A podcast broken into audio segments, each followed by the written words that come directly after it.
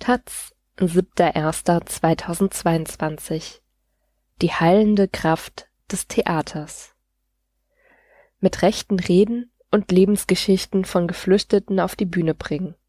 Seit fast vier Jahren initiiert der Theatermacher Georg Genu künstlerische Projekte in Sachsen, die Menschen vereinen sollen. Rückkehr an einen Ort, wo alles begann.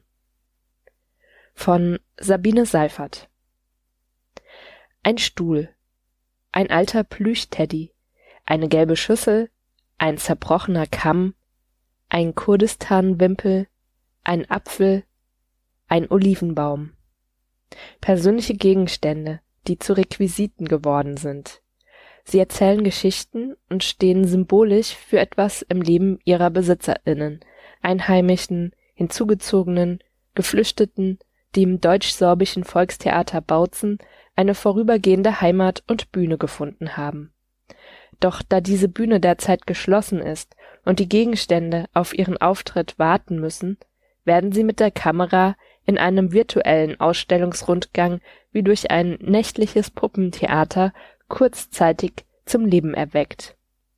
Auf den Live-Auftritt müssen Publikum, Mitwirkende und Regisseur bis zur Premiere am 28. Januar warten. Der kleine Theaterfilm überbrückt die wegen der Pandemie vom Land Sachsen verfügte Zwangspause im Kulturbereich und erfüllt die damit einhergehende Sendepause für das interdisziplinäre Film- und Theaterprojekt mit dem Titel Das Land, das ich nicht kenne, das Regisseur Georg Genu, 41, initiiert hat. Sachsen war das Land, das er als gebürtiger Hamburger nicht kannte, aber kennenlernen wollte. Seit 2018 erkundet er das östliche Bundesland, das damals wie heute durch das Erstarken rechtsextremer Parteien und Denkmuster auf sich aufmerksam machte. Aufhorchen ließen ihn aber auch Stimmen, die von beschädigten Biografien sprachen, von Enttäuschung, Wut und Trotz, die in Ablehnung und Hass münden können. Wie hängt das zusammen, wollte der Theatermacher wissen. Kann man diese Gefühle sprechen lassen? Und wenn sie sprechen, was passiert dann? Gerechtigkeit für Sachsen lautet der provokante Titel von Genu erster Inszenierung in Zittau 2018, die taz berichtete und nahm sich vor, seine Arbeit weiter zu verfolgen Seither sind Theaterprojekte in Zittau, Bautzen und Dresden entstanden, eine Videoinstallation zum Mauerfall und der 40-minütige Film Das Land, das ich nicht kenne, der ein Resümee von Genu-Arbeit in Sachsen ziehen sollte. Mit dem Film kehrt der Regisseur an den Ort zurück, wo er 2018 erstmals Fühlung mit den Einheimischen aufnahm, nach Hagenwerder in der DDR kannte man den Ort südlich von Görlitz, der früher fast dreimal so viele Einwohner hatte. Er stand für das Kraftwerk an der polnischen und tschechischen Grenze gleich neben dem Berzdorfer Tagebau, der heute ein großer Badesee ist.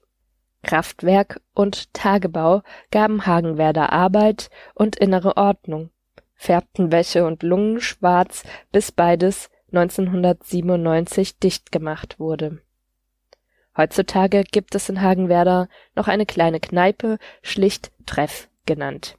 Hier führt Genu im November kurz vor dem erneuten Lockdown seinen Film auf. Eine Art Mitarbeitervorführung, nicht das halbe Dorf, aber die Hälfte Knei des Kneipenpublikums hat mitgewirkt.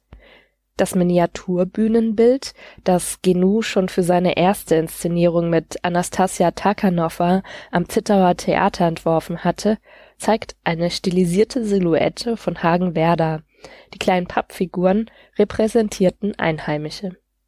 Beides, Bühnenbild und Charaktere, finden sich im Film wieder, der zwischen Theaterszenen, Interviews und der Erzählung des Regisseurs hin und her springt. Wenn die Corona-Zwangspause vorbei ist, soll er auf Tour durch Kneipen und Kulturzentren der Region gehen Vier mittelgroße Tische füllen an diesem Novemberabend den Kneipenraum des Hagenwerder Treff. 25 bis 30 Leute sind gekommen. Die Kontaktdaten werden aufgenommen, Impfen und Schimpfen sind an diesem Abend kein Thema, Maske trägt niemand. Die Wirtsleute Frank und Simone schaffen große Platten mit belegten Brötchen heran. An dem großen Tisch im Hinterzimmer sammeln sich im Laufe des Abends zwei Flaschen Eierlikör, Biergläser und Teller mit Hackbraten. Auch Lillian Alcabaz setzt sich an den Tisch. Eben noch war sie im Film zu sehen. Die 2015 aus ihrer Heimat geflüchtete Syrerin ist zur Vorführung aus Dresden angereist. Asylanten statt Asylbewerber oder Geflüchtete sind Worte, die in diesem tief ostdeutschen oder ländlichen Ambiente mit zum Alltag gehören, nicht immer, aber oft genug böse gemeint. Sie fallen später, von Alkohol befeuert, nicht in der großen Runde, sondern in den kleinen Gruppen, die sich im Laufe des Abends festreden. Doch als Alcabas sich, sich mit an den Tisch setzt, ist sie Teil des Teams. Ebenso wie Anton Jaremtschuk und Danilo Okolov, der Kamera- und der Tonmann des Films, die miteinander ukrainisch sprechen. Angst hatte ich keine, sagt Alcabas hinterher am Telefon über die Situation in der Kneipe. Das Geschimpfe am Tisch habe sie mitbekommen. Wenn man aus einem Kriegsgebiet kommt wie wir, hat man Schlimmeres erlebt. Ich versuche allen negativen Dingen mit einem Lächeln zu entgegnen. Sie lächelt viel und hat einen entwaffneten Charme. Seit 2019 ist Lillian Alcabas gemeinsam mit ihrer 16-jährigen Tochter Rafa Teil des Sachsen Reggae Teams, einer Bürgerbühne, die kleine theatralische oder filmische Interventionen unternimmt. Genu hat das Team initiiert und hofft, dass es später auch ohne ihn weitermachen wird. Genu macht dokumentarisches Theater. Er arbeitet, ähnlich wie Milo Rau, den er sehr schätzt, mit Laien zusammen. Aber Genu klagt die Verhältnisse nicht an, enthüllt nicht, sondern will verändern. Nicht die Welt draußen, sondern die Menschen, die er auf die Bühne holt. Menschen, unterschiedlicher politischer Prägung und kultureller Herkunft, Menschen, die sonst nicht aufeinander träfen, die sonst nicht miteinander reden würden, außer in diesem extra geschaffenen Rahmen Raum Theater. Geflüchtete Jugendliche und Erwachsene, Rentnerinnen, Arbeitslose, Zugezogene und Zurückgebliebene. Fährst du wieder nach Dunkeldeutschland? würden ihn seine Freunde manchmal fragen. Mich widert diese Arroganz an, sagt Genu. Das darfst du gern schreiben. Ich werde angefeindet, weil ich bereit bin, mit Menschen zu reden, die rassistisch denken. Ihm geht es darum, Menschen zum Reden zu bringen, um nachzuvollziehen, wie es dazu kommt, dass sie so denken. Statt zu verurteilen, müssen wir den Dialog suchen, sagt Genu. Die Politik kriegt das nicht hin. Das Theater könnte da eine Schlüsselrolle übernehmen. Das ist Theater, wie er es versteht.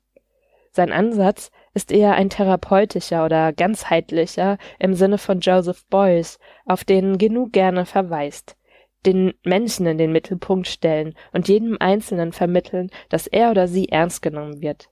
Er rede mit jedem, es gebe nur eine rote Linie für ihn, Verständnis für Gewalt.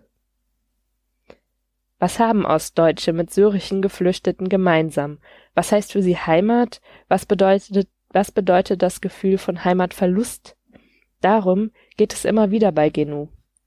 Im Film sitzt Petra Seurich, nach der Wende entlassene Erzieherin, in ihrem Wohnzimmer und blättert mit der 16-jährigen Rafa Alcabas im Fotoalbum.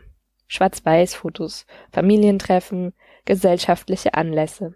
Sie sagt, wir haben wie ihr eigentlich alles verloren, nur unsere Sprache konnten wir behalten. Ist das zulässig? Lässt sich das Gefühl von Heimat- oder Identitätsverlust bei Ostdeutschen und Geflüchteten vergleichen? Ja und nein, sagt Genu.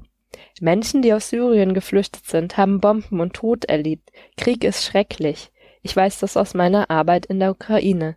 Aber es geht um das Gefühl, die subjektive Wahrnehmung. Am Telefon danach gefragt, sagt Lilian Alcabas, wir haben mehr als unsere Heimat verloren. Wir haben unsere Sprache, unsere Kultur, unsere Regeln verloren. Wir müssen völlig von neuem beginnen. Die Stadt, in der sie zuerst gelebt haben, ist Lillian und ihrer Tochter Rafa Alcabas keine Heimat geworden, das Theater aber wohl. Das Mädchen wurde in der Schule gemobbt. Nach dreieinhalb Jahren zog die Familie nach Dresden, Rafa und der jüngere Bruder gehen hier zur Schule. Eine Schwester macht eine Ausbildung zur Krankenschwester. Lillian Alcabas kümmert sich um ihre Familie. Ich bin Mann und Frau, sagt sie nur. Lieber redet sie über ihren Traum, Theater spielen zu können. Schauspielern gelte für Frauen in Syrien als unanständig, erzählt sie an einem Abend in ihrer Wohnung nahe dem Hauptbahnhof in Dresden. Gerade ist Dreh- und Theaterpause. Ihr Deutsch reicht ihr nicht immer, dann hilft Tochter Rafar weiter. Oder Google Translator. Sie erzählt von ihrem ersten Treffen mit dem Regisseur.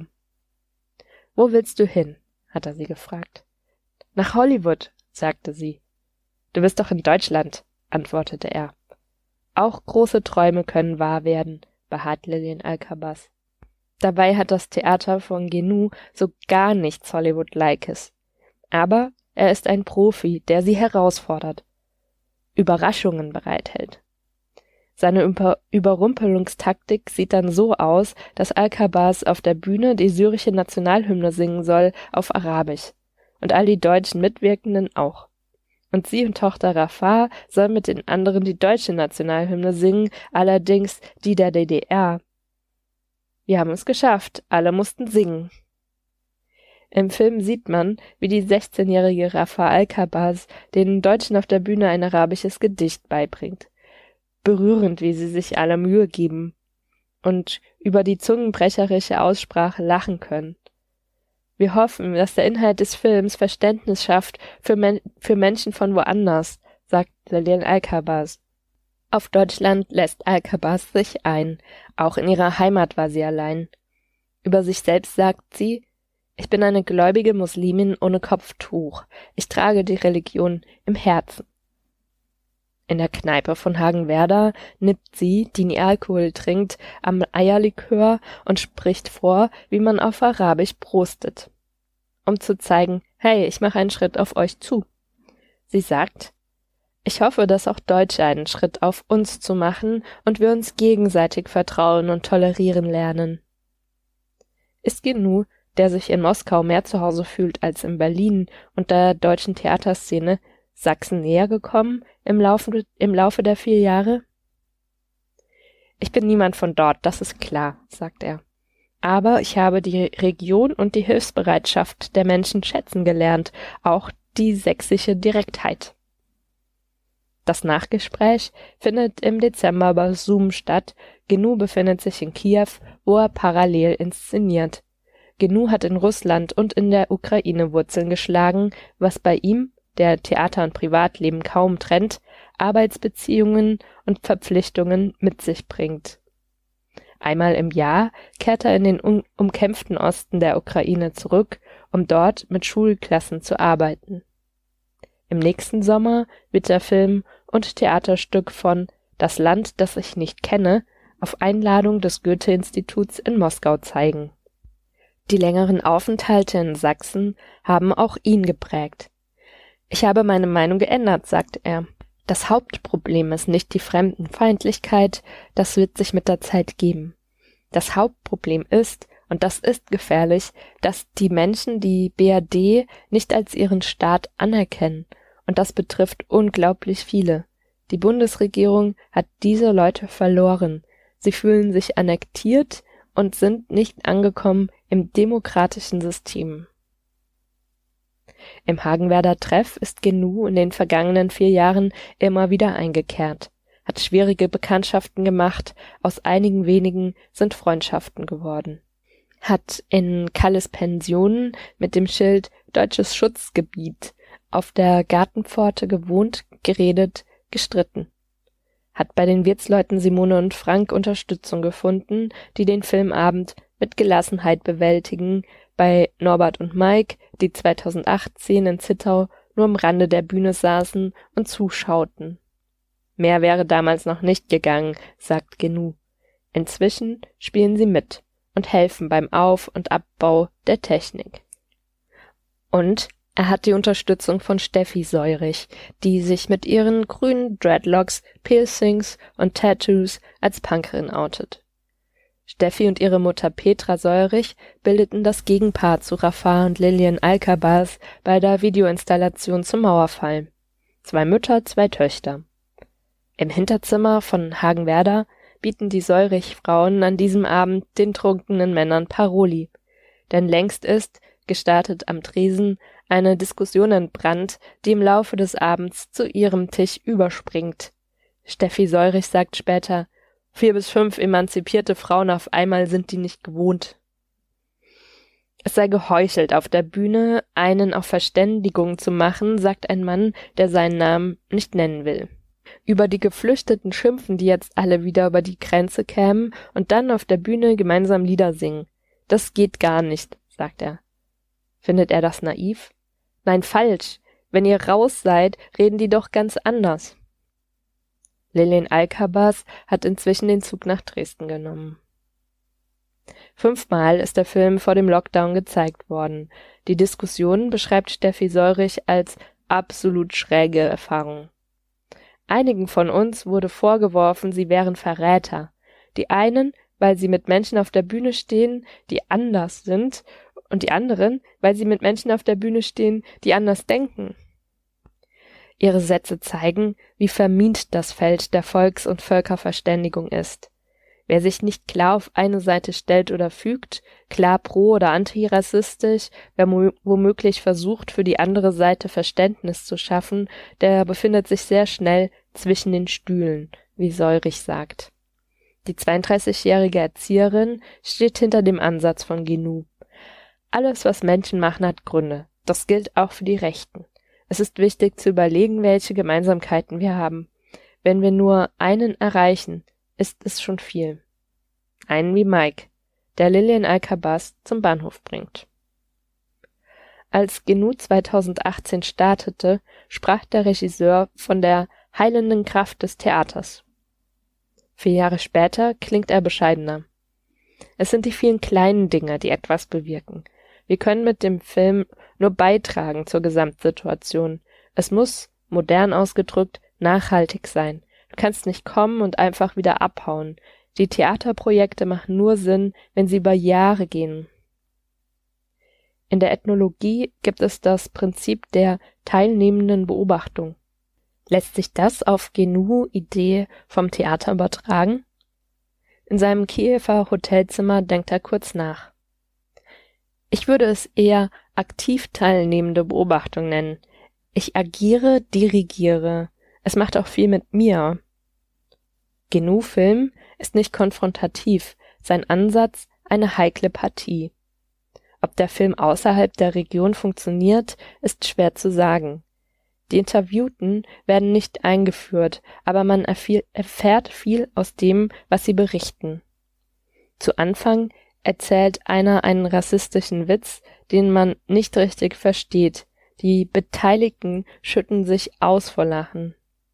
AfD-Nähe, Verschwörungstheorien, Staatsferne ist zu spüren.